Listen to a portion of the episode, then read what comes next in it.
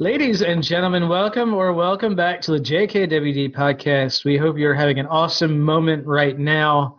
And if you're not, you're about to. Um, is we'll get there in a minute, but Wilda Rivera is back on the podcast, and I listened back to that the first time she was on. It was back like episode 86 or something. You go find it, and we'll tell you you want to listen to that before you listen to this get an idea who she is and what she's been through because we didn't cover that this time. Um, but we opened that one with like, wow, look at all the like, wow, literally, like, you know, look at all the energy. And I, I had forgotten that before I listened back to it yesterday, and yeah. and she still got the energy. So still got the energy. Yeah, yeah she all all is great. Um, but first, hey Kevin, how you doing? I'm doing awesome. Thank you very much. I am. It's it's sunny and bright. I'm healthy, down to 170 pounds. Whoa. Hey. I'm loving hey. that. And I got a haircut, so I'm ultimately cuter than I was just a week ago. Ladies, ladies, ladies. Well kept, as they say. Life's good. I'm having a good time. How about you? I'm doing good. Um, yeah, we're we're starting to get toward the end of fall or end of September. Um, I guess we got to talk about that next episode then, because that's the end of the third quarter, huh? I'm hearing um, stories. we're headed yeah. toward we're headed toward fall, uh-huh. and um, you know I'm feeling pretty good about what um, I expect to be going on in my life over the next few months. Um, yeah, and uh, um, you know, nothing, nothing for public consumption yet. Good. But uh, you know, we have a baby who's happily chattering away. She's um, we do. I could have sworn she just said some words, some actual words. Yeah, no, she's she's almost there. Uh, like she's starting to understand that if she opens her mouth, she gets open sounds, and if she closes her mouth, she gets closed sound. Like like she like she gets a difference between like mm and ah. Um, mm. And she hasn't figured out like like she she does this thing that looks like she's practicing talking without right. sound coming out. Um,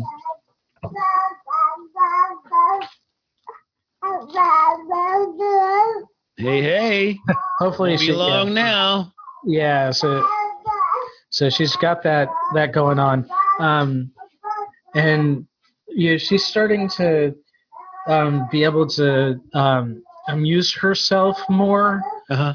Um, you know, which is which is interesting to watch. She can, yeah, she's got. Um, if you give her a variety of toys, she'll play with a variety of toys. Right. Like she'll, she, but she'll explore them. Um, she won't just be like, oh, there's a new thing, there's a new thing, there's a new thing. Mm-hmm. It's like this one rolls. Let me learn how to roll. This one twists and makes a noise. Let me learn how to twist this. And this one turns and bends. So let me play with that a little bit. And then she'll pick her favorites, but she'll explore the, she'll explore them first, which is kind of cool to watch.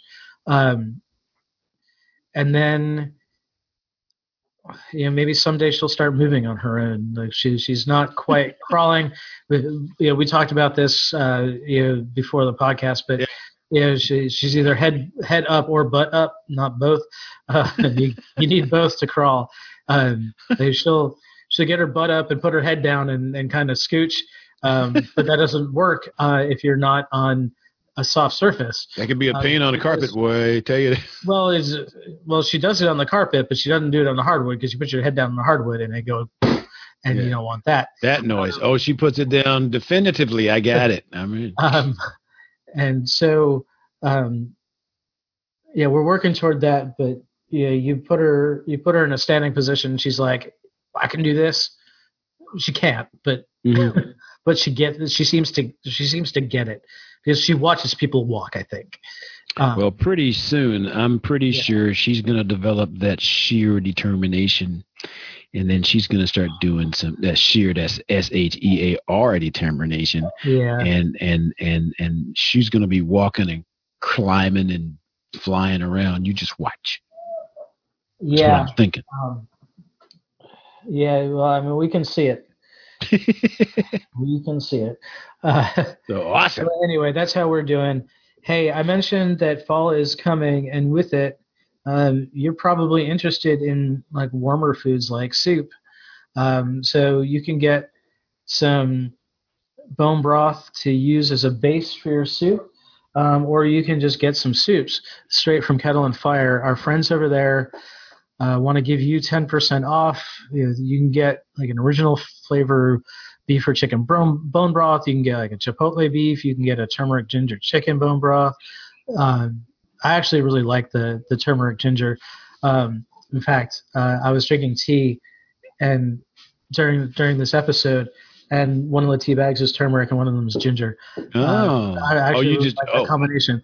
Um, but the um, you know they also have have soups. They have um, they have like a mushroom bisque and they have some miso soup. And some of them, if you're doing a keto diet, they are keto friendly. Uh, the bone broth will help you with an intermittent fasting regimen. They do everything low and slow. You know, the bone broth's cooked uh, at least 10 hours, in some cases 20 hours, to really get some of that collagen in there, um, help you recover from from your workouts, from your injuries, um, and make you feel good. So go to kettleandfire.com. Use code BetterHumanhood at checkout for 10% off. That's K E T T L E A N D F I R E dot com. Use code BetterHumanhood at checkout for 10% off your order. Wow. I feel like I did that in one breath. Um, I was wondering. I, I feel like you just came back from the other room, so uh, so uh, you weren't in a hurry. From that was probably leftover energy from from this episode. Will do, yeah. Um, so, um, just in case you're um, too wrapped up in the whole episode, by the time you get to the end, um, not only does she have a new book out called Success Math, uh, available everywhere, like you can actually walk into a bookstore and get it too, um, but she's hosting a retreat in St. Augustine, Florida. Uh, it's going to be a full moon yoga wellness retreat. They get a private chef, beach house, all that kind of stuff. Um, $150 discount if you book by October 15th. So we wanted to mention that um, since that's coming up real quick. Um, she's got more details on it toward the end of the episode. You ready? So I go, yeah, let's play some music, and on the end, on the other side of it, uh, Wilda Rivera will join us. All righty. See you in a minute.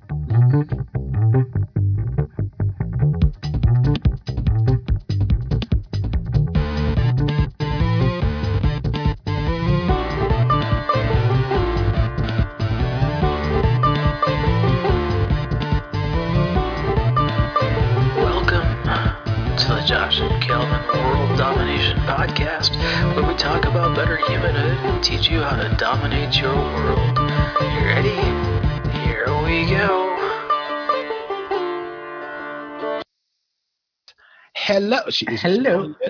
Is she here? Is she there? No, she's got that look on her face. I don't know if she's smiling. Hey, hi. Hey, it is. Okay. I couldn't figure out if it was working or not. It's working. You're here. We can hear you. Great. Cool. How you doing? I'm good. How are you guys? Good. Good. How's being a dad? Um, it's it's interesting. uh, she's just about nine months old, so um.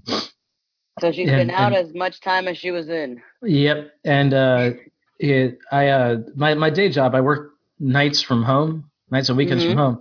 So we haven't had to put her in daycare, which means that you know oh, I get her, awesome. I get her all day while my wife's at work, and then I go to work sometimes before my wife gets home, so she's just sitting here with me the whole time.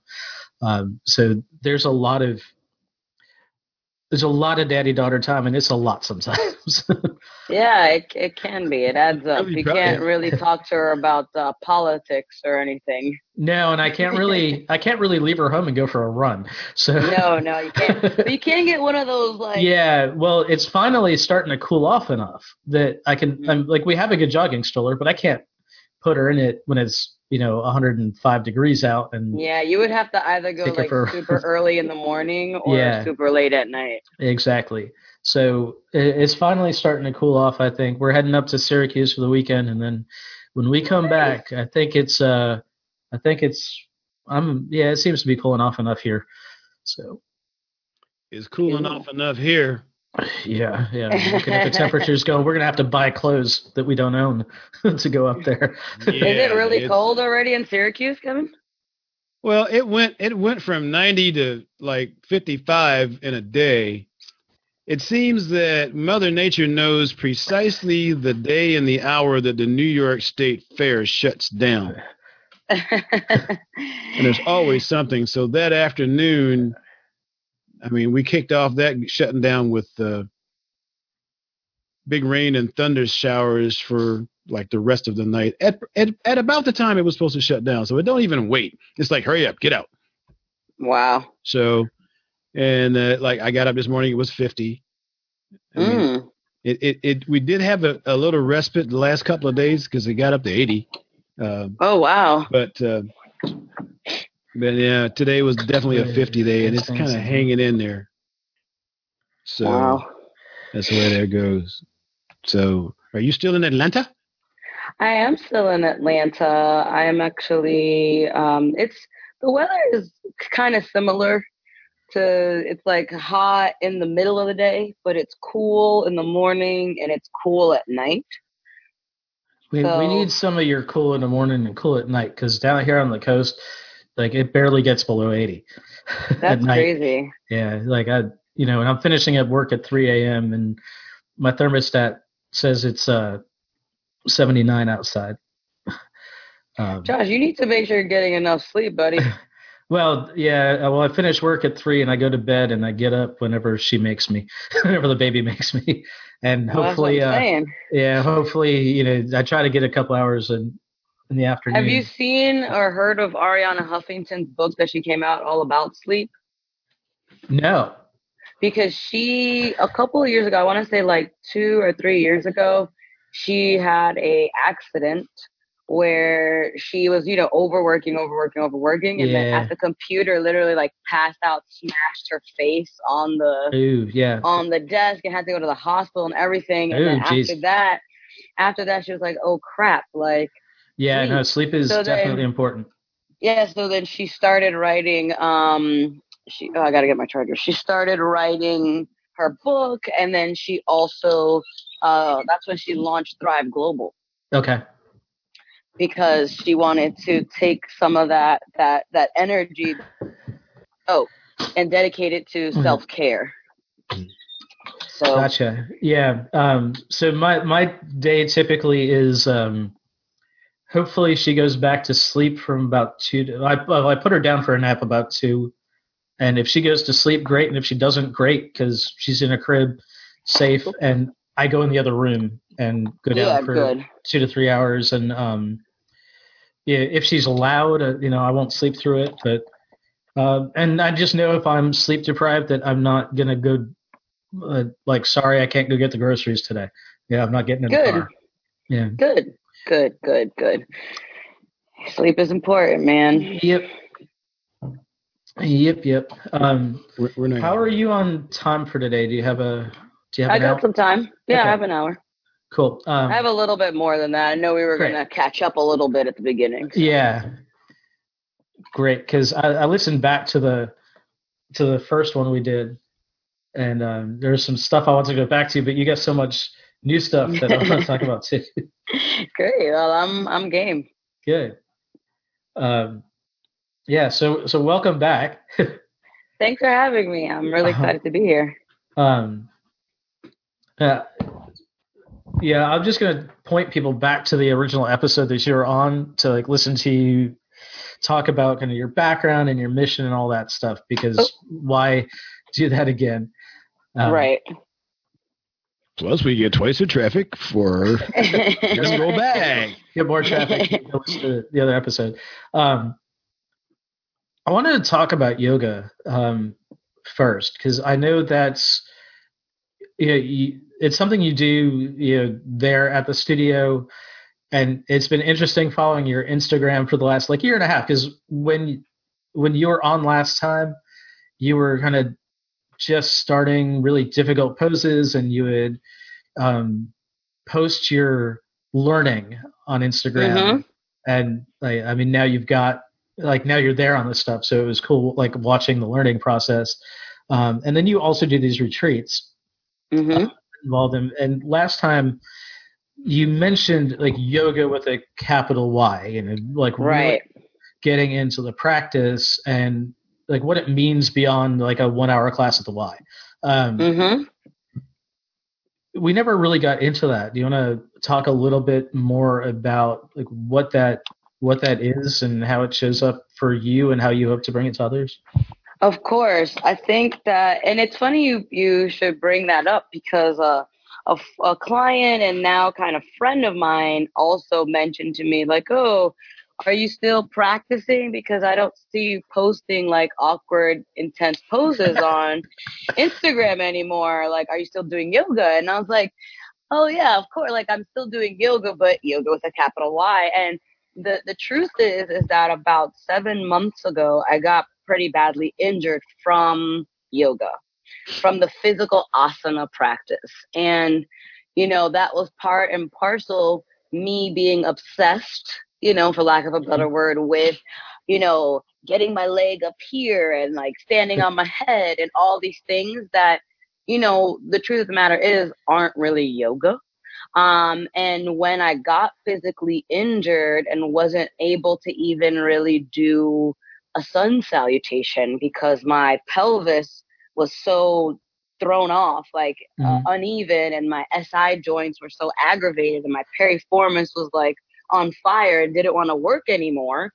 Um, it was a huge wake up call uh, in terms of systemic, excuse me, sustainable and organic movement in the body and what that means. Mhm. And the fact that yoga isn't a panacea, it is not a cure all. You shouldn't only practice physical asana. You need to like walk and run and lift weights and just do varied activity with your body Mhm. um, because any repetitive motion is not good. Secondly, um, the weird obsession our culture has with like the hard poses, myself included at the Yeah. time, um, is really deleterious to the actual benefits of yoga. Mhm. And to kind of speak on that a little bit more, yoga is like a tree, right? There are roots and bark and stems and branches, and the asana is just like a little branch, like off of another branch, off of another branch. That the whole point of it is just to get your body tired enough so that the rest of you can kind of integrate and focus and and be um what i've had to reconnect with which is a, a different type of yoga practice over the last seven months is really what they call bhakti yoga or jnana yoga which is bhakti yoga is the yoga of love and devotion of connectedness and sometimes bhakti yoga is um, shared through kirtan music or chanting or ecstatic dance or things like that. Um, jnana yoga is the yoga of of chanting mantra 108 times. Wow. So jnana yoga is about what some in the West might call prayer, right? But it's more about setting your intention on a specific thing Mhm. and utilizing your energy to filter your intention in that direction. So, um, and, and, and just more spiritual practice. So yoga in real life is about being able to interact with the world in a way that is non-harmful for yourself and interact with others in a way that is non-harming in the exchange as well as um, putting an emphasis on concentration meditation self-study surrendering to something bigger than yourself interconnectedness the idea that we're all one and using that in real life so it's like, yeah, you could be, you could come into a yoga class and be able to stand on your head and pull your foot back to the top of your head. But like, how are your relationships? Right on. Like that's yoga. And when you go to India, like for those people who want to like sojourn to the Mandarin and blah, blah, blah, like you go there and it's not CorePower. It's not goat yoga. It's not like, you know, this rigid physical thing because yoga is supposed to be prescriptive. It's supposed to be Josh comes to me or Kevin comes to me and says, I have anxiety. I'm tired all the time. I'm doing blah, blah, blah, blah. And we say, okay, let's use yoga to fortify you right? Not to fix you because we're, that's not my job. That's not the right. job of yoga, but to fortify you in such a way so that you can heal yourself and you can come back into a place of, of integration, which is why like the idea of having like 20 people in a yoga class or 100 people in a yoga class is just kind of ridiculous because you can't look at the bodies. You can't hmm. whisper into there like is this okay like your elbow is looking crazy right now like your your job as a teacher if you move into that space is to protect your students to to create something that's individualized for your students. And it's difficult to do that if you have a hundred students and there's only one of you. Um, and even as a, a person who's practicing for me it was like okay well to like take your ego out of it. You know take like oh well i'm a yoga teacher so i should be able to xyz you know there's incredible yoga teachers who are master teachers that are quadriplegics you know, who can tell you how to use your body in a certain way, mm-hmm. but also can highlight the philosophical underpinnings, which are really what it's all about. Mm-hmm. Like one of the main texts of yoga is Patanjali's Yoga Sutras. And the, sorry, the say the, that one more time, that much slower. the Patanjali, he's like the yoga state of yoga, okay. Yoga Sutras. And the Yoga Sutras are basically these one line aphorisms that were written in four padas or chapters. And each chapter is basically um, directed towards a different student. The the mythology behind it is that this guy Patanjali, you know, he knew all about yoga in ancient times, and people would come to him like, "What what is this? How am I supposed to use this? How does this make me better?" Right? And the first two lines of the book are, "And now for the business of yoga, yoga is yoga." And then everything else after that is designed to help you get closer to yoga is yoga. Right? So each pada is written kind of to speak to a different mindset. So there's one that's like, hey, if you do yoga, like you're going to get all these superpowers.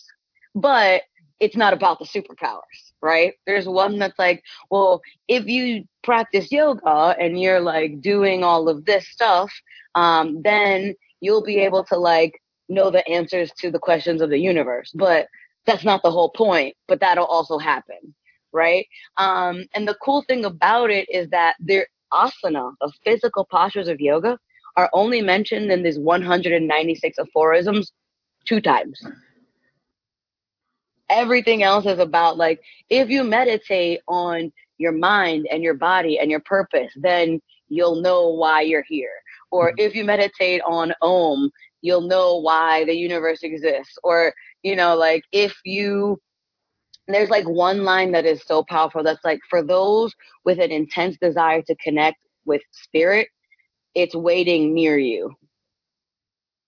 So it's like a lot of it is more about like you connecting with something bigger than yourself and giving you all these different ways that it could resonate with you um, there's a new movie coming out on Ram Dass's teachings, and uh, they they called they called the movie "Becoming Nobody." Yeah, the cool thing about Ram Dass is that his story when he went to so Ram Dass, and I mean I'm kind of just giving some yeah. brief outline, but he when he got on his sojourns for spirituality and someone told him about Neroli Baba, which was his teacher, and was like, "Yo, there's this Indian dude out in India. Like, it's hard to get there. You're gonna have to hike for days, but like when you get there, everything will make sense." Well, and so, this was a yeah, this was a Harvard professor, right? you know, exactly. He like like he wasn't. Yeah, he, right. he wasn't, he wasn't already like some lost hippie. Yeah, right. exactly. Like, and so he's like, okay. So he goes on this sojourn, and a couple nights, or like a night before, a couple nights before, um, as he's going there, he has this vision of like his deceased mother, Ram Dass, of his deceased mother and her kind of like being there. And he has like this deep moment, right? Where he's like, whoa, this is crazy. So then he goes to meet Naroli Baba, and Naroli Baba is like a guru, but he's like an uh, like an unwilling guru in the sense that he didn't ask to be a guru. He just kind of was there. He's enlightened, and he he just kind of sat down, and people built this thing around him, and he was like, cool, whatever, you know. Um, so he's just like, you know, he's just like, cool, whatever, you know, build this thing around me, cool. Um, but here comes Ram Dass, and Ram Dass is like, oh my god, like you're amazing. I want to like learn from you. He's like, yeah, yeah, cool. But uh, and Ram Dass at first is kind of like, mm, are you are you really that good? Like, are you really that that person that's supposed to be this guru? And you know, Neroli Baba isn't trying to prove anything to anyone, but he's like, yeah, you know, I'm I'm okay. You know, like those commercials, like, yeah, I'm okay. But then he's like, yeah, so that moment you had with your mom a couple nights ago, that's why you're here. And then, but that's it. Ram Dass's mind was totally blown, and he was like, I'm gonna learn from you and to the point where Neroli Baba, he didn't never wanted to leave him. And like Ram Dass didn't want to leave Neroli Baba. But at one point Neroli Baba was like, yo, dude, like this your life's purpose isn't to stay here with me. It's to take all the stuff that you learned and like take it back to where you're from. Like that's what you gotta do. So like leave. So he begrudgingly left and then we got be here now and everything else that came from from that. But right you know, it's like the classic story of like Siddhartha. You know, you go on this sojourn to find, you know, who the guy who became Buddha. You go on this sojourn because you're like, I don't want like this whole thing. I'm not cool with it. So I'm gonna go figure out what it is that I want. And then you ultimately go through all these different experiences just to realize that you're meant to take this message and like bring it back to where you came from or to to surrender everything you've learned and just be an example of allowing other people to find their journey. It's quite uh quite interesting. Wow. So in that whole mix, where are you? I am sort of in the place of having kind of cured myself of the obsession with asana, but because of who I am, I still need physical things, right? So, um, but I'm more in a place of like, okay, Owilda, like, you know that you need like a spiritual practice that is r- regular. Um, it doesn't have to be like an hour or even 45 minutes, but for me, it's kind of like a, how do I put it? It's like a ritual of coming back to myself mm-hmm. in my connection with everything that's bigger than me. And I am a human like everybody else, so I still struggle with, you know, like uh, expectations and desires and all those things. But I think that I'm working really, really hard on trying to manage them. You know, I think in our world, there isn't enough good that can be said about like also going to therapy. like, you know, mental health is like a real thing. Okay. So, but like, you know, spiritual practice is good, you know, doing physical activity to ground like mm-hmm. the body is good. Therapy is good, you know. I think it's it's really a practice of um of gratitude as well. Um and of just remembering and softening. I think one of my biggest lessons in all of in all of this that I've been learning uh, over the last year, especially, has just been that there can be a lot of power in being a little bit softer. That it doesn't have to always be like this way or, you know, have to get it done like this. You know, we can mm-hmm. be a little vulnerable. We can be, you know, a little out of sorts. It doesn't have to always get figured out right this 2nd mm-hmm. Um, and as much as I'm like even saying that right now, I have to still remind myself of that mm-hmm. because I think for me personally, and you know, I can't speak for anyone else, but childhood plays a big role in all these things and wanting to be established in a certain way and leave a certain legacy, uh, impact people's lives in a certain way, it can get pretty demanding on oneself, especially if, if you're the one putting all of those things on yourself. You know? Yeah. I have been known to bite off more than I could chew. I'm sure you're not alone. but I'm particularly interested. You know, I started meditating uh, a few years ago, and not. I mean, we're not talking hours and hours of whatever. Just as a matter of fact, I started meditating best when I was reading The Power of Now, hmm uh, Eckhart Tolle, and I got to a point in that process where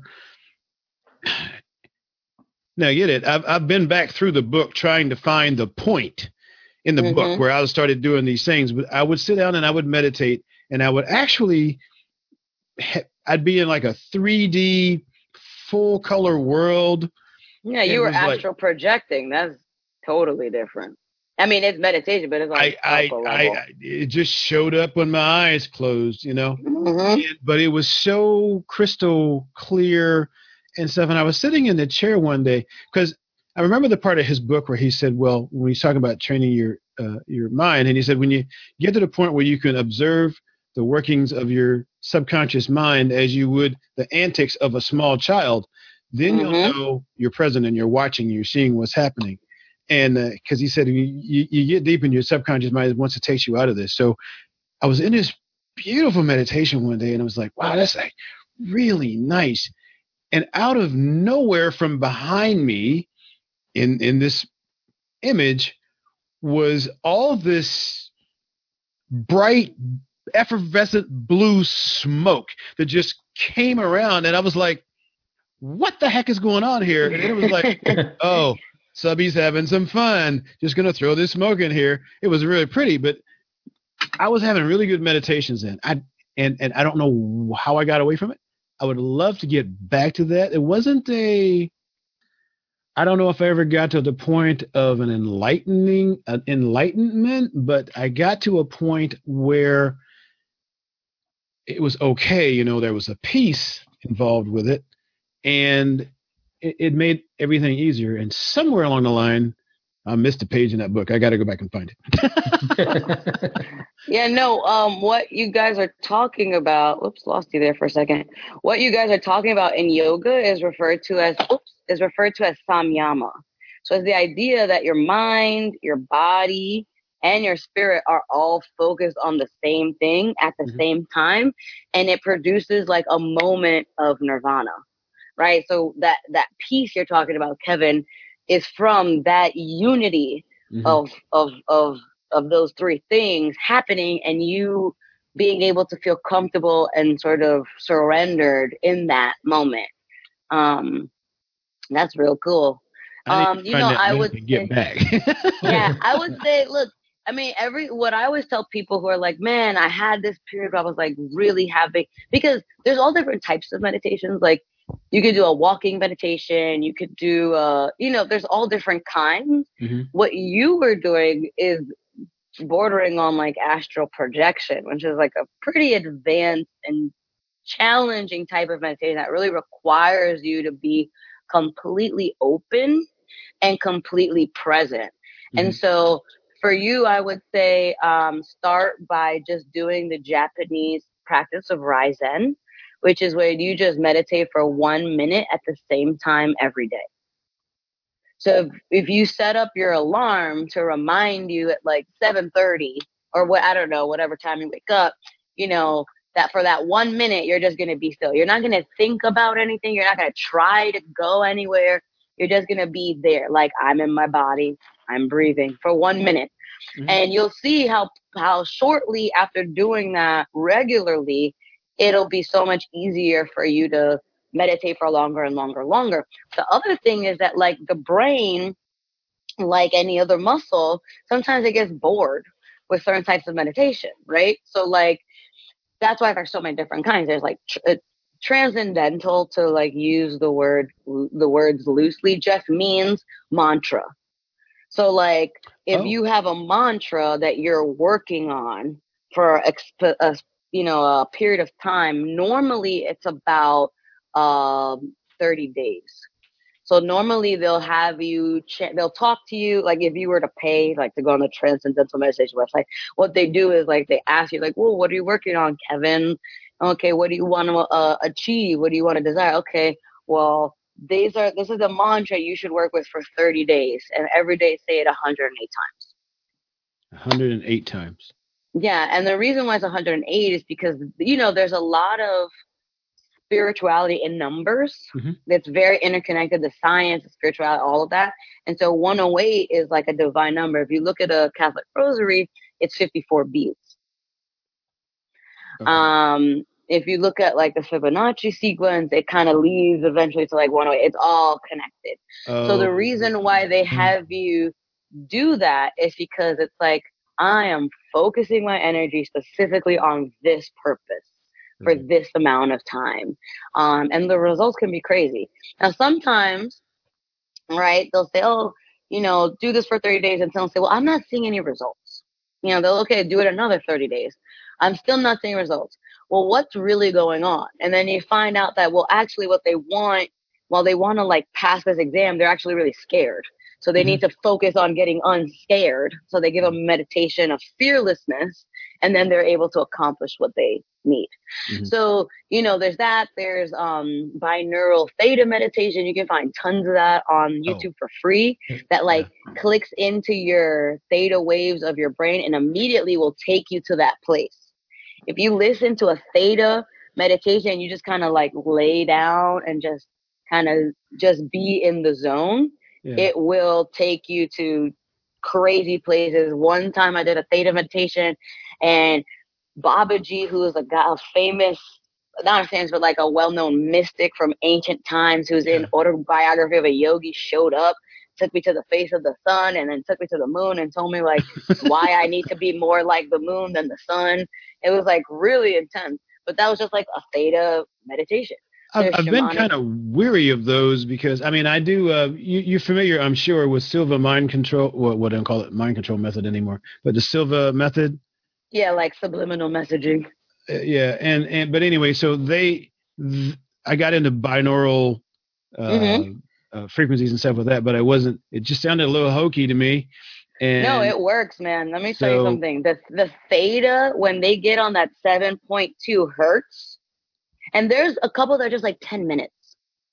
It says like I think that the title of the one that I used to use all the time is like binaural beats theta waves or something like that, and it's like a neon outline of a person sitting down with like chakras on them or something, and it's just like ten minutes and it's you know it's like and if you're if you're kind of like oh, i don't know then i would say look up like the shruti box. There's it's like a it's a drone instrument that they use in yoga Uh-huh. that connects with different notes so if you're kind of like i'm not sure about people controlling my mind then i would go to look up like the shruti box f or the shruti box low c because those are the most common. Low C connects with the root chakra and is like a low sound, and F spell that. connects with the Shruti S H R U T I.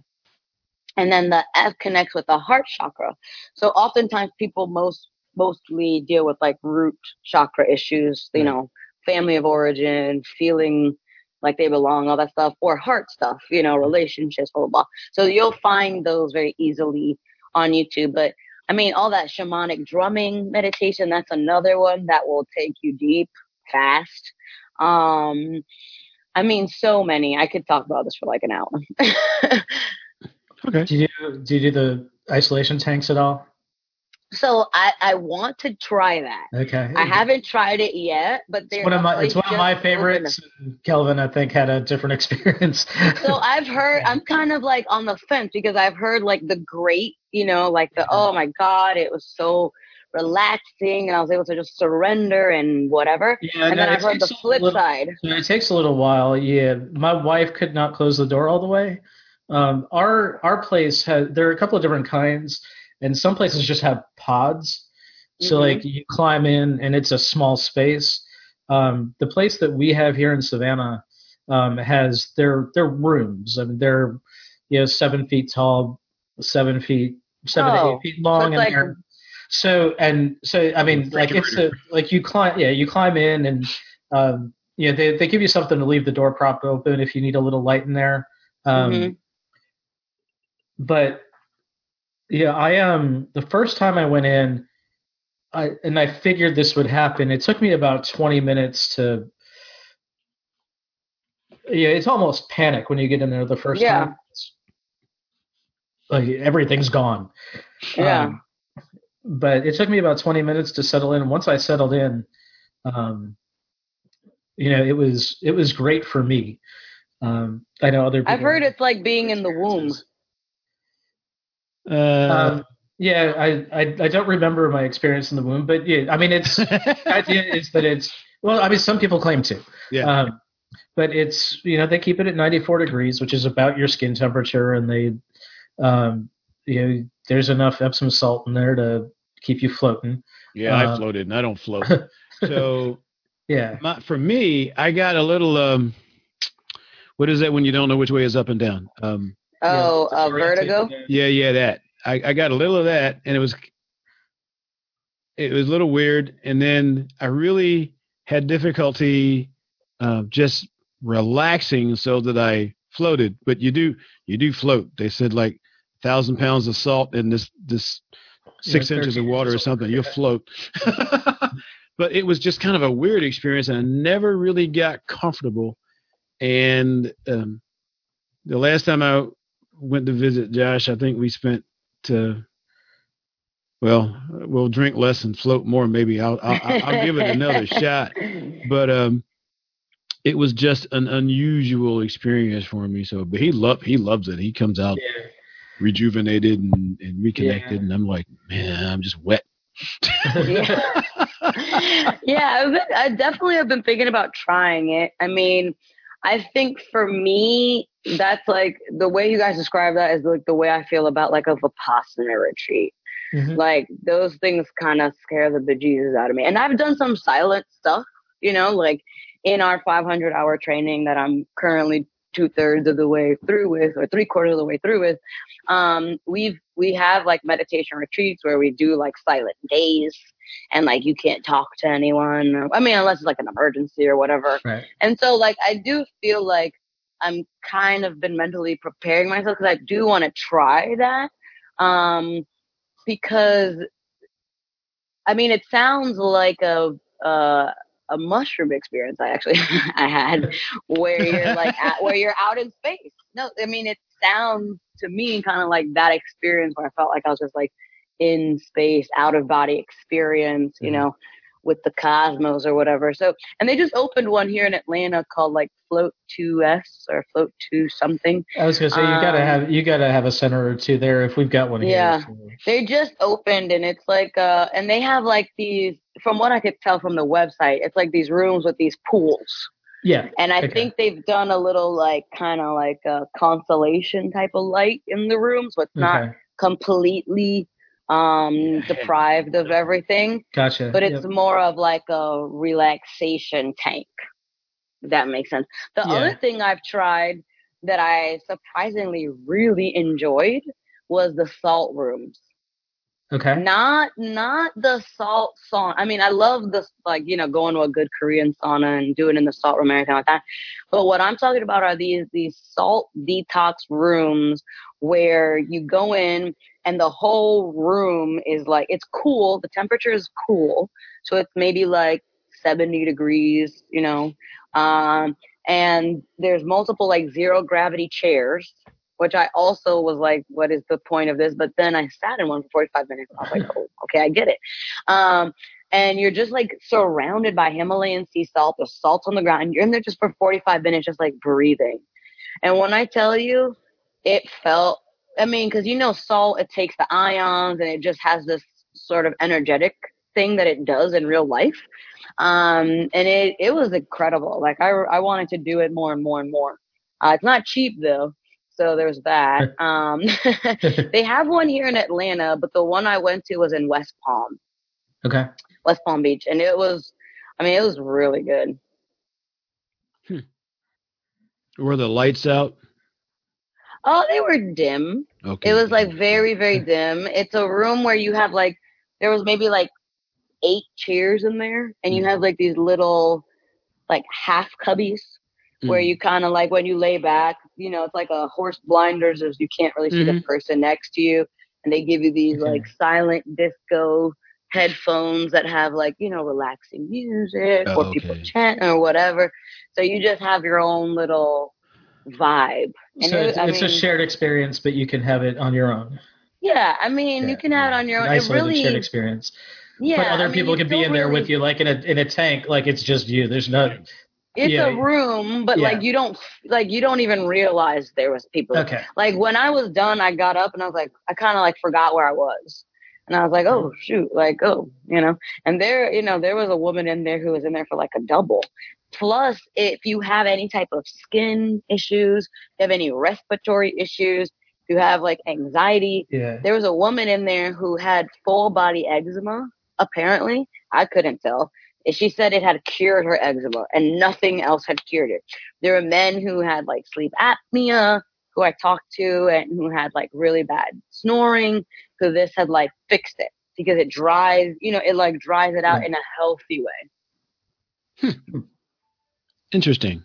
It's a new concept to me. We'll have to check Mhm. that out. Wow. Well, um,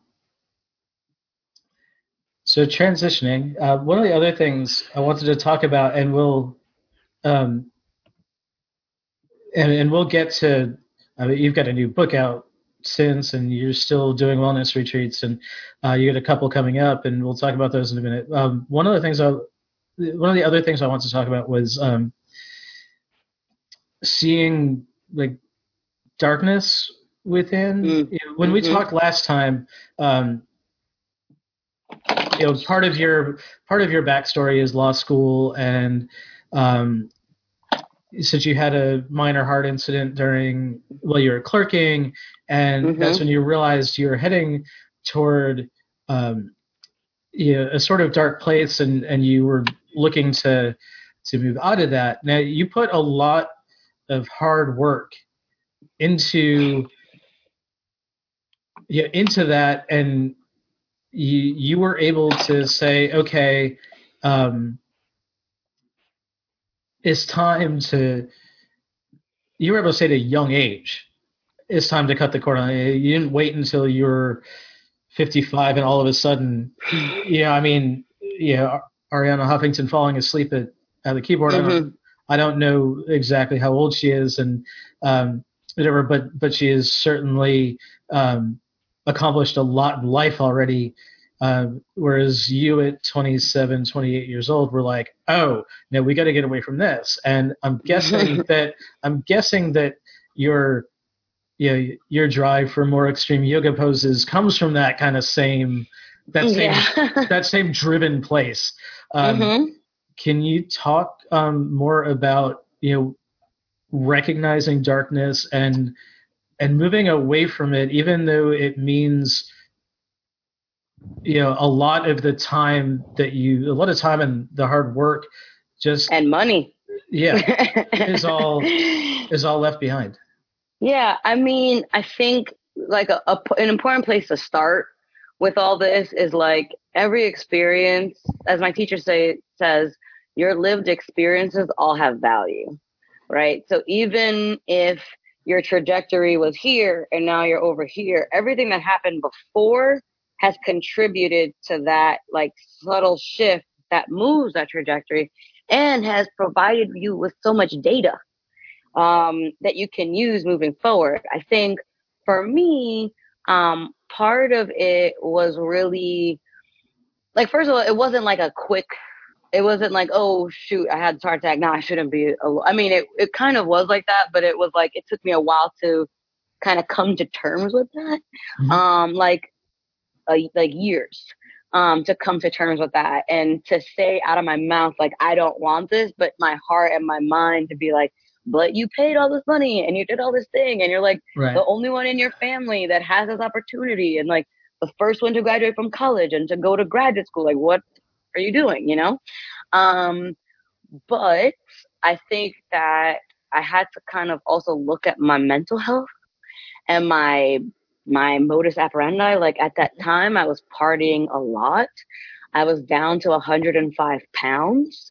Um and like i'm maybe five one but my entire life i've always been very athletically built. Mhm. um and i was like just withering away. I was like emaciated. And my fiance heard me, he'd be like, You're finally admitting it. But um it took me it took me like several years to get back to a healthy weight um after all of that sure. and i was like doing you know like party drugs and like all types of stuff um and it's not to say that like oh like that stuff is bad and you shouldn't ever do it but like i had to recognize that i was engaging in a particular kind of behavior because i wasn't happy.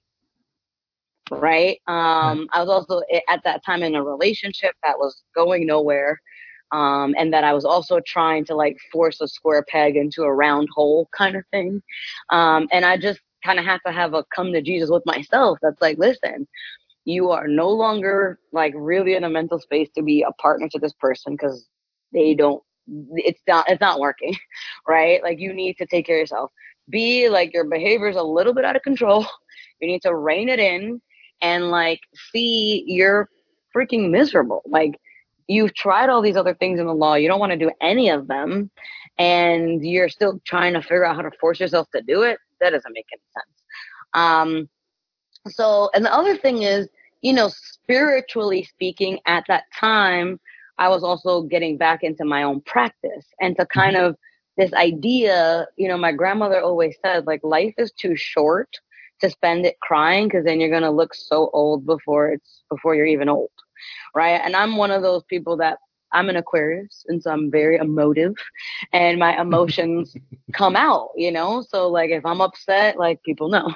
If I'm sad, like even you know, people know. Even if I don't, even if I'm doing my best to contain it, I just have that kind of energy.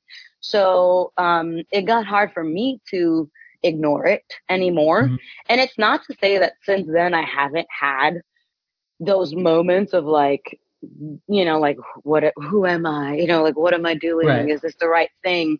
But I will say I haven't had as many medical issues for sure. And before that, like I was quite sickly. Like I just thought I was going to be like a sick person all the time, you know? Um, and while I'm always good for a, a cool mystery illness here and there that comes up, right. um, I'm much more physically stable. And not to like bring it back to yoga, but in Ayurveda, there's this idea that there's these five, you have these five bodies. You have the body made of food, the emotional body, the intellectual body, the energetic body, and like the bliss body. And so, like, what I realized is that all my bodies are very disassociated. Like, I didn't even know that that's what I was realizing, but I realized like I was kind of all over the place and I had to find more integration. Um, and so, you know, that's really for me what it's been about. And it, it kind of became a a choice where it was like be miserable and potentially be financially stable or take some risks to develop a new normal around finances or a new idea around what you need and and all of that and then actually be happy or be like well adjusted. Because the truth is like I grew up in the projects. I didn't have a lot of stuff. Like I I you know I was lucky because I I still got a lot of different experiences. But like at the end of the day I don't need a lot to mm-hmm. be okay you know like if I have food and a place to live and some technology, like I'm okay. Like I'm not someone that has to shop all the time or has to like buy a ton of expensive things. Like, you know, like my fiance forced me to get a new purse. Like that's kind of who I am. I'm kind of like I don't really care about those things so much. Like if I had to spend my money on things, it'd be travel. You know, like that's right what. I care about. That's why I made that part of my business because you know, I had to figure out a way to make it be in my life. But I think in terms of, you know, really getting back to your question about like recognizing that darkness and doing some work to change it, it really has to do with um, some level of honesty with yourself. And, you know, kind of to come back to that example you said about, well, the, you know, you didn't wait till you were 55.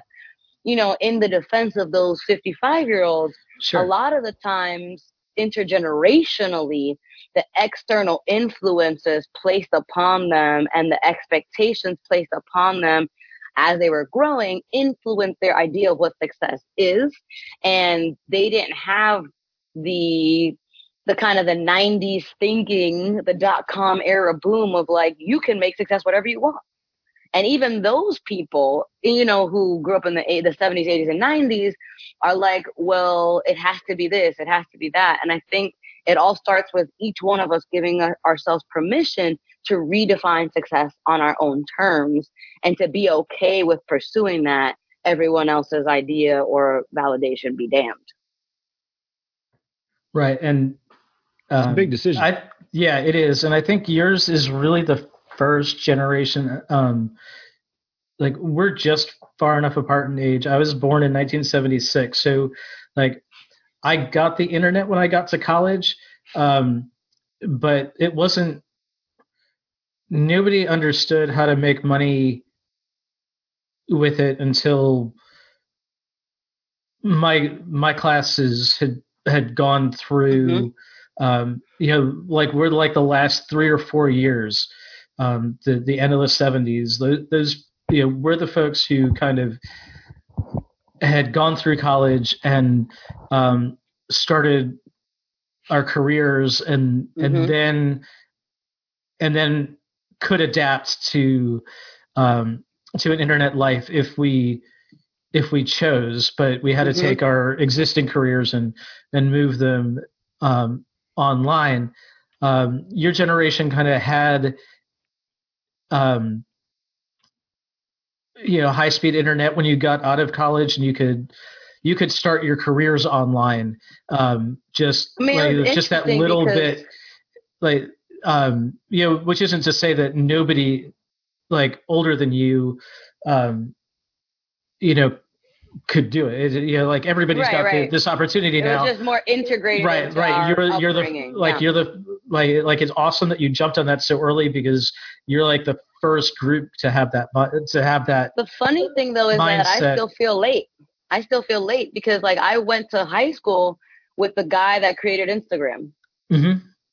You know, and like I I feel like so I was born in 84 and I feel like my year is like the last it's like that bridge year. So like I grew up with a rotary phone. Yep. I remember when beepers first came out. Like my first cell phone was like a boyfriend of my mom's got it first because he worked for the NBA and it was like a Qualcomm, it was like a brick, you know, you could like yeah. you know, beat someone off of you with it.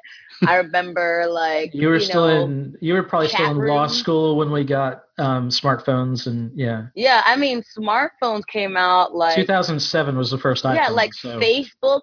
Like I remember when Facebook first came out and I was in college because I went to boarding school and Facebook was an actual book that was right. like these are all the kids that go here. This is an extension to their room, you know? Um, and so for me, I actually was a little reticent about right. the internet and yeah. like getting on there because my father also works in IT and that was a career he made for himself later in life after he completely turned his life around. And so he's always been like, you know, everything's on there, it stays on there, you know? And so as you know, it's funny that you're like, you know, you got on it early because for me, I'm like, I should have been on it like way before that.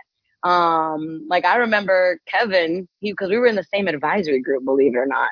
Um, Kevin Systrom. I remember him being like, you know, you should try C plus plus. And I'm like, out of here, Kevin. I don't care about that. You know, like. well, and it's like, and, wasn't Instagram first um like a drinking for whiskey? Like, yeah, yeah, it was, it was a, for whiskey. Bourbon. Yeah. Yeah, and, and or, or, or bourbon, and it's yeah. like, but now like he recently and we're not like close or anything right. still but like he recently sold it for like multiple billion dollars like billions of dollars. Um so that's cool. But i think for me um with the internet and everything and and look you know i'll be honest with you like i'm still working my way to my first million you know what i mean? Like i'm still working on it. Um but there definitely have been people that have been able to do amazing and incredible things. I think that the challenge for for online entrepreneurs is knowing what it is that you want to accomplish as opposed to comparing yourself like in everything. You know right. as, as, opposed to comparing yourself to like the gary vee's out there and the like you know the, the the you know all those types who are like blowing up and like have all these different things and are like you know making all the money because you know, you're not Gary Vee. You're Josh Shear, Right. And- Kevin and- Ringgold, and Wilda Rivera, and, And Gary our Vee trajectory is wasn't, different. know, Gary Vee wasn't intending to do it on the internet. It just happened that way. You know, it coincided. Exactly. Like he, he did, yeah, he, he was, he was in a product. He was in wine. Um, but to that point, you know, the, the other part of the question about coming out of darkness is how did you know, um, and really more from a prescriptive standpoint, um, how can our listeners, um, if they're trying to leave a darkness, how do you know which way to go toward, toward the light?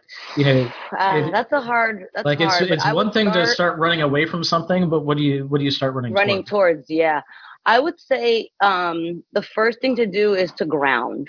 You know, find something that's very grounding, that's very comforting, um, that's healthy, right? So healthy, comforting, and grounding. So whether that's having more interpersonal contact with your loved ones, or being in nature, or reading, or getting back to basics, or coloring in a notebook, like it can be something so small that helps you to start to kind of just take the cover off a little bit.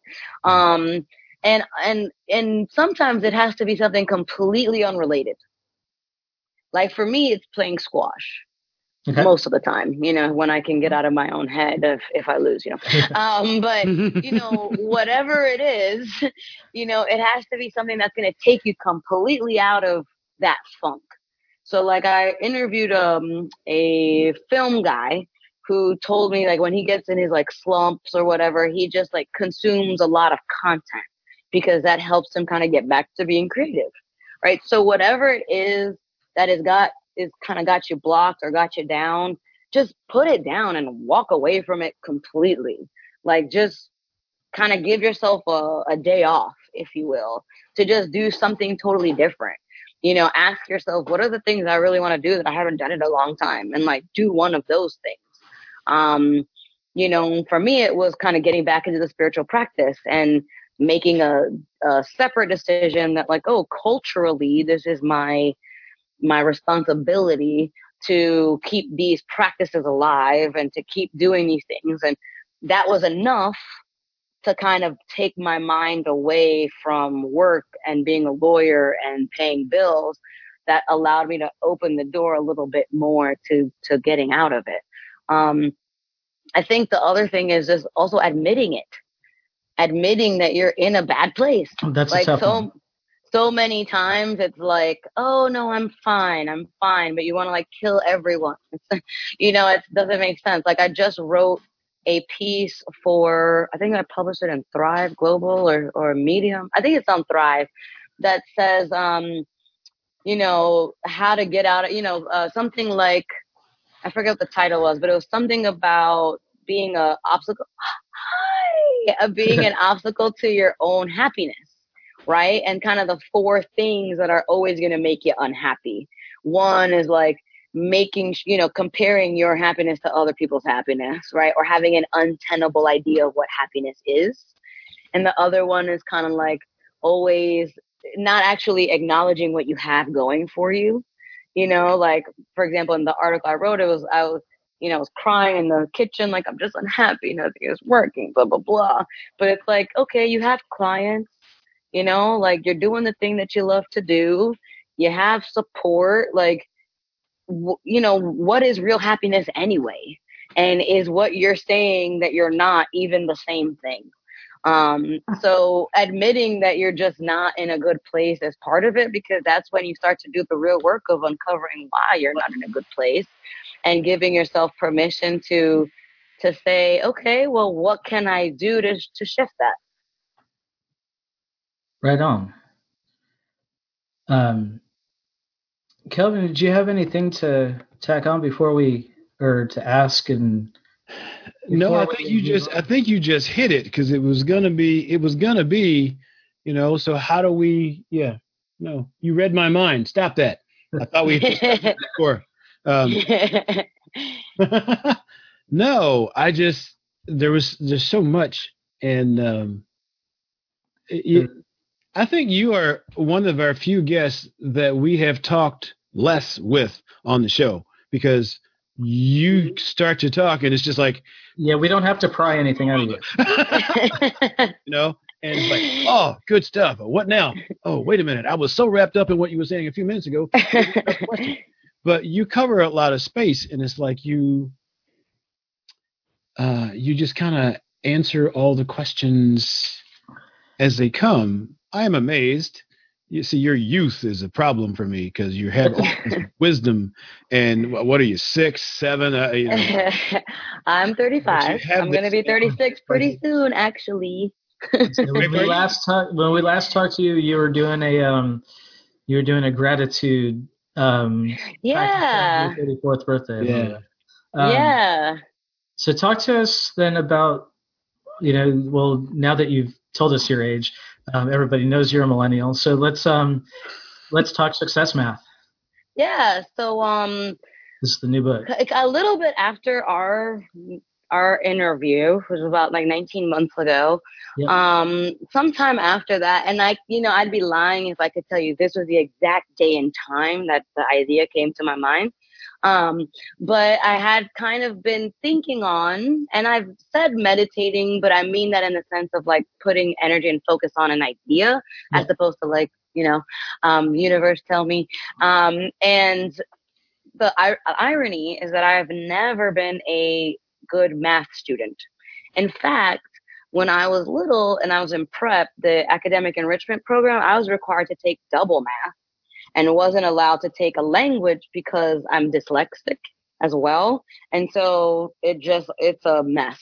Math is just like crazy for me. Um, but, and so if you would have ever asked me, like if I was going to write a book with math at all attached to it, I would have laughed at you in your face.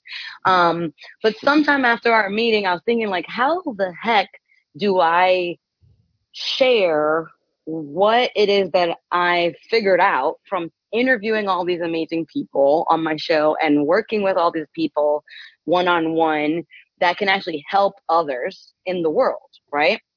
And so, um, one day, apparently, the actual day and time unknown, this formula came into my mind.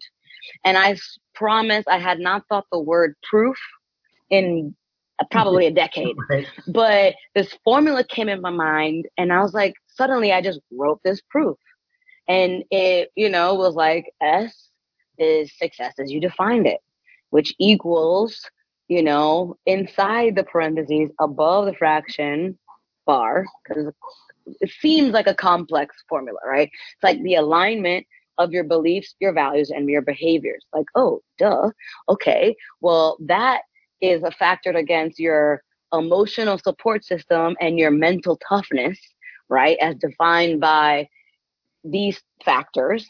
And then that's all great. But if you're not executing, then you're dead in the water. And okay, well, you can execute, but what's your actions in that execution looking like, right? Like, sure, you have great initial actions, but like, what's your follow up action or your follow through action? Um, and, and then I was like, oh crap, like this is a book. And I took that and I just started writing. Like I wrote a kind of a loose outline. Um, and this, I mean, to be totally honest with you, it was the scariest thing I've probably ever done because I didn't write a thesis in college. And when I went to law school, I was told that I was a bad writer. Um, because legal writing is completely devoid of any anything that is You're an individual. person no yeah exactly and you just have to be like completely logically connected like it just it's it's it's like robot writing if you will um and so i was not very good at it and i had a very hard teacher and he was the type of teacher that was like oh you got to be at the beginning of this the year and you just got a c but actually that c is worth more than that b. And you're like tell that to my transcripts dude. Um but so when i started writing the process i was kind of like scared. But then because I'm practical, I was like, at the end of the day, I just need to put a goal, right? Like I need to know how many words at the end of the day I'm trying to write and then just write it, right? So I decided I was going to write 25,000 words because Animal Farm is 27,000. And well, if it's good enough for George Orwell, like it's good enough for me. And, you know, I'm not telling a dystopian tale of, of that. Oh, yeah, I agree, right? Um, and so I was like, okay, I'm gonna write two thousand words a week, and we're just gonna see what happens. That's and a so very July amount. I mean, that's a page a day. Yeah, and so July 21st, I and I know this because I started texting a friend of mine from college who's a writer, just like secretly, like, oh my god, I think I'm gonna write a book. Um, and so July 21st of 2018, I texted her, said, oh, I just started, I have 2,000 words.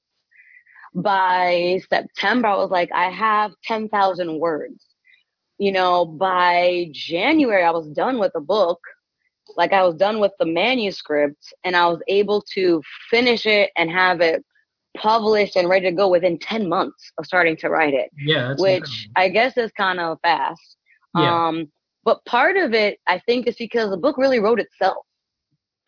I mean, I can't take the credit really because the book kind of just like came to me and it just made sense. So it just kind of like wrote itself. It was like, well, duh, this is this and this is that. And and here are some good examples of it and you know here's how it might work in your life and let's apply these things so yeah, that's kind of how the book went That's great lessons that come through you, or you know, better than the ones that you try to come up with in your head usually.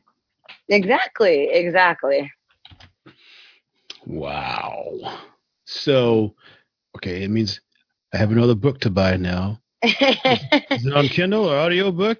yeah it's It's so it's not on audiobook yet but it's on kindle and on, in paperback it's available actually at 40000 distributors um like you could Well, try to probably go into your find a copy. I mean, Oh yeah, you can find one for sure. I mean, it's uh, it's at Barnes and Noble, it's Amazon, it's everywhere. One of my aunt's friends, my aunt who's also named Wilda Rivera, one of her friends actually tried to like test the theory of how available it was, uh huh. and like went to an airport bookstore to ask for it, and they were like, actually, it's sold out, but we can order you one. and he was like, oh, okay. But we're, Uh, we're flying through Atlanta on the way home, so we'll stop there and see if uh, see if they've got it for you. Hey, you get this local author. You gotta have her. No, here. Well, that's that's awesome. That is awesome. So, yeah, I mean the oh, sorry. Well, no, no. I was just gonna say that the idea behind the book, just for those who are kind of like, ooh, I don't know, math. Um, the idea is that like the formula looks complex, just like when someone asks you like, what do you want to be when you grow up, or how do you feel like you're gonna make a living, or what is success to you, feels extremely scary and complex. But it's like when someone is like, actually, this is the cheat code then you're like, oh, it's so easy, right? So like the idea behind the book is to make it to to tap into that feeling of like, oh my god, this is scary, and what the hell is this? But then to just show it's like really easy when you just take it apart and it's holistic. It's like everything that is you is a part of your success journey and is valuable and can be used to move you to where you want to go. It's just about recognizing that as opposed to trying to compartmentalize everything and achieve something in a vacuum, which is wholly unsustainable. Hmm. Wow. Awesome. That's good because I have some weird angles. So I've got to. I'm, I'm I'm glad to know that I can incorporate everything that is me into whatever is going to eventually be my my total success. Because That's right. Scared. That's right. Listen, I'm a get rid of some weirdo, so no, no. The more weird, the better. That's what makes you you. Seriously. Wow. So Yeah, that's, um, that is uh, that's awesome. Well, by way of starting to head toward toward a close, um, see, this will come out on the twenty third, if my math's right. Um, so I know you've got like a retreat coming up like real soon, and then um, you've got one coming up in April. Yeah. So um, I'm really excited because the one, I mean, the one coming up is the registration is already closed and everything. It's uh, to Spain Okay. and Morocco. It's gonna be cool. I mean, if anyone listening, you know, has the the financial means to book a flight to Madrid in a week, I mean, they're more than welcome to sign up and join me. Um, I'll never turn anyone away. But the one the one in April I'm really excited about because it's my first domestic retreat. Mm-hmm. Um, I'm partnering with my teacher, like my teacher who did my 200 hour and my 500 hour yoga training, who is extremely learned. Like she's been to Krishnamacharya's Mandiram in India multiple times. She studied with Desikachar. She studied with Michelle Ango. She studied with, I mean, you think of a extremely well respected person in the field of yoga and she's probably studied with them. So I'm super excited to be co-hosting this trip with her. It's going to be in St. Augustine, which is quite a special place. I didn't really know a lot about it before I started researching it for this, but it's the first established place, even older than Roanoke in the United States because the Spanish started it. Mm-hmm. it is like if New Orleans and Savannah had a baby. It's extremely historical. We're doing it during a full moon. So like right in the middle of the trip, there's going to be a full moon and we're going to do like a full moon ceremony, you know, optional for anyone that's kind of like, I'm not into it. You don't have to come. Um, but there's going to be like yoga and meditation. We're going to have a beach house. We're going to have a chef that's going to come and do a couple of dinners. And believe it or not, if they register before October 15th, the whole trip is only $800. Um, it is shared accommodation, but mm-hmm. like so shared rooms, but individual beds, obviously. Um, and the other cool thing is that it's real. Like, let's say you want to fly in from some other part of the country, it's um just an hour or 45 minutes south of the Jacksonville airport. So you can fly into Jacksonville, really cute, sweet, small airport, mm-hmm. um, and then get to St. Augustine. And you know, I'm debating actually if a, if a lot of people are flying in, I may offer like a shuttle or something. Yeah. Um, yeah, depending a, on yeah, depending on yeah, yeah, depending on that. Um, but we are we're super excited, and if for some reason people are like, well, you know, I'm gonna wait till November first or something to sign up, it's only nine fifty after that. So yeah, under a thousand dollars it's less than a three hour trip for us. So um, I'm gonna see if you know my wife's not gonna listen to this, so uh, so so she doesn't uh, she doesn't know, but I'm gonna see if I can make it work for us. I'm sure my mother would. Oh, it would be great. We would love to have you. I mean, I'm sure my mother would love uh, five or six days with the baby, and you know, of course. Yeah, no, we'd love to have you. And I mean, the idea behind the trip um, is called Full Moon Beach Escape. And the idea is to really give people an opportunity, of course, to get out of their comfort zone, to meet new people, but then also to kind of have a container to set intentions and a container to kind of like explore a little bit more of that I don't want to call it like a spiritual practice, but I want to call it maybe like a connection practice. Um, and truly, Leanne Neal is like one of the only people I would do that kind of a retreat with just mm-hmm. because she's just so good at it.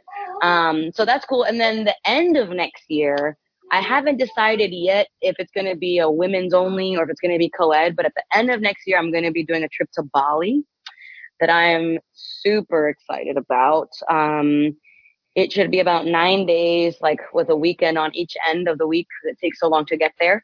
Um, two locations, you know, going to all the temples and all the all the things that people go to Bali for. But then, of course, getting a little beach action as well. Yeah. Um, you know, like surfing, massages, all that kind of stuff. Complete. And with this trip, is the the Bali trip is going to be the first trip that I do with airfare included from the United States. Um, so that should be pretty cool too. Nice. Hmm. I noticed that Josh just issued a challenge because they're planning to beat it at. Uh, so he he challenges me in very subtle ways. Gee, let's see if Kevin's gonna pick this up. Yeah. well, that wasn't so much. I mean, it's that's a challenge for me too because I gotta you know, uh, we we got to get coordinate two people time off of work and uh and babysitting because um, well you know Josh if we just work on getting rich between now and then we won't have to worry about it. That's right. So we get her book we got the formula. Set then right? That's it. That's right. but you may find out when you read the book that what matters to you isn't being rich and then what are you going to do? I don't see that as a, I don't see that as happening. Well, okay, so well, Rich is relative. on the on the other hand, exactly. you know, Yeah. I think rich is not um, is not the goal, but I think it's um, part of the means. Like I think it's True. something that um, happens on the way, and and you know, by rich, I mean we don't need. You know, we might not. Oh, be but you mean you know I don't. I don't know what Kevin's what number is in Kevin's head, but but it doesn't No, have no. to be. It doesn't have to be in the trillions. Um, No. you I just know, need to be able to do what I want, when I want, go where Right. I want, without having to worry about it. right to just Hey. say, hey, I think I'm. gonna Amen, do some brother. Right. Trillium. Yeah. The moon's not on my list, so we don't have to worry about that trip. Right. Now they have bacteria up there. That'll be that'll be pretty cheap in Bacteria, a few yeah. years anyway. so anyway, besides, this is a long trip, and um, no, but it's good. No, I, uh, man, I forgot how much fun we had the first time when you were on the show. So I'm so very glad you came back, and uh, I'm glad. Thank you for having me. I, I really enjoyed talking with y'all. Yeah, we'll have to um. You know, I'll be watching for that Bali retreat when you get back. Maybe we'll you know we'll make this like an every eighteen to twenty month thing, and we'll uh when Sounds you get good back to from me. Bali, we'll see. You know, we'll get back on and see how your life has changed. Yeah, so if I'm you did, right, I might have to come to one of your retreats and actually have the podcast. So that's Well, I mean, goal, if you right? come to if you come to St. Augustine, you know, We'll make some time. Yeah, Mm. yeah. I'm, I'm, I'm sure we can find 45 minutes or, or two hours. Josh is my is my uh, authorized sanctioned challenger, so he he's one of few people in my existence that has the privilege of being able to issue me a challenge and me not blow it off. So uh, well, he does so so graciously. I mean, it's hard to like he does and public not accept too. it. Yeah, pretty public. yeah, I would say Yeah. in the presence of his child. So it's kind of Oh, like Uncle. Kevin. Like, are you about that life? Uh-huh, yeah, yeah. I I will say, you know, he and I met. Uh, God, he knows how many years. it's been a while ago. Yeah, it's been 15 I quit counting anymore, but you know, and and when we met, I, I did not see us as being the friends that we have become because we were such different people. Um, I thought, um, but we have enough we have enough similarities and uh, or or compatibilities that makes for a nice makes for a nice mix. So uh, Well, that and we're both Scorpios, which means we're too stubborn to, well, To- there is. To let it go. Call it off, right? Forgot about that part. So see, that's why, he, that's why I have him around. So awesome. This was great. Thank you so much. Thanks for having me, guys. It's, so, it's where do you great. want people to? Um, well, yeah, I mean, so a, um, I would say a uh, anything that you wanted to get to that we didn't get to. I'm guessing not, but um, but also b where do you want people to connect with you online? Where do you hang out the most? Yeah, so um, a couple of exciting announcements. Of course, you can always find me at awilderrivera.com. Um, we talked about the book is out. I have the podcast. All that's still happening. Um, I've, you know, as I mentioned, I've been writing a lot more. I've Mhm. been picked up by the startup on Medium, so I've been publishing a lot of articles there. I'm on Thrive Global. I just got asked to be a contributor for Lifehack. So one of my first articles will be coming out there shortly in the next probably week or two. And I think the title of that article is like the six uh, challenges in life you must overcome to become a better person. So I tackle like loss, failure, um, setbacks, your story, and I forget the last two, but kind of talk about that in that article. Um, most exciting thing though is that the Success Math Companion course is about to go live in a couple of weeks, uh, maybe like a week or two. And because I, you know, a lot of people have read the book and they're like, this is great, but like, I need more. Like, I, you know, what do I do with this?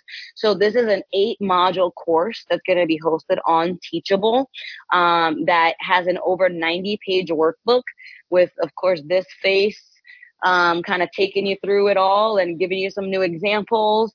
Um, and I try to to make it reasonably priced. So if people purchase it outright, I think it's going to be four ninety nine. Otherwise, it's ninety seven dollars a month for like six months. Uh, so you pay a little bit extra, but you get to have a um, payment plan option and it's completely self-guided so that's really one of the more exciting things um, that's happening that's going to be coming up soon um, other than that you know i'm just trying to continue to give people value they can always sign up for my mailing list if they go to one of those articles you know there's a link for them to sign up or if they come on to my website um, you know i'm happy to to be a service Great. Well, thank you so much for coming back. Uh, congratulations on your success and um, wishes for continued and hopefully we'll hopefully we'll see you um, like in real life in not too long. Yeah, that would be really exciting. Well, thanks for having me, guys. You guys have a great rest of your day and an awesome weekend. Thanks. You too. Bye-bye. Bye.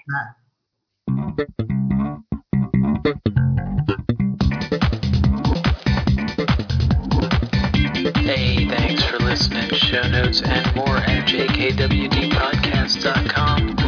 Don't forget to subscribe, leave a review, and share with your friends, and we will see you next week. Bye.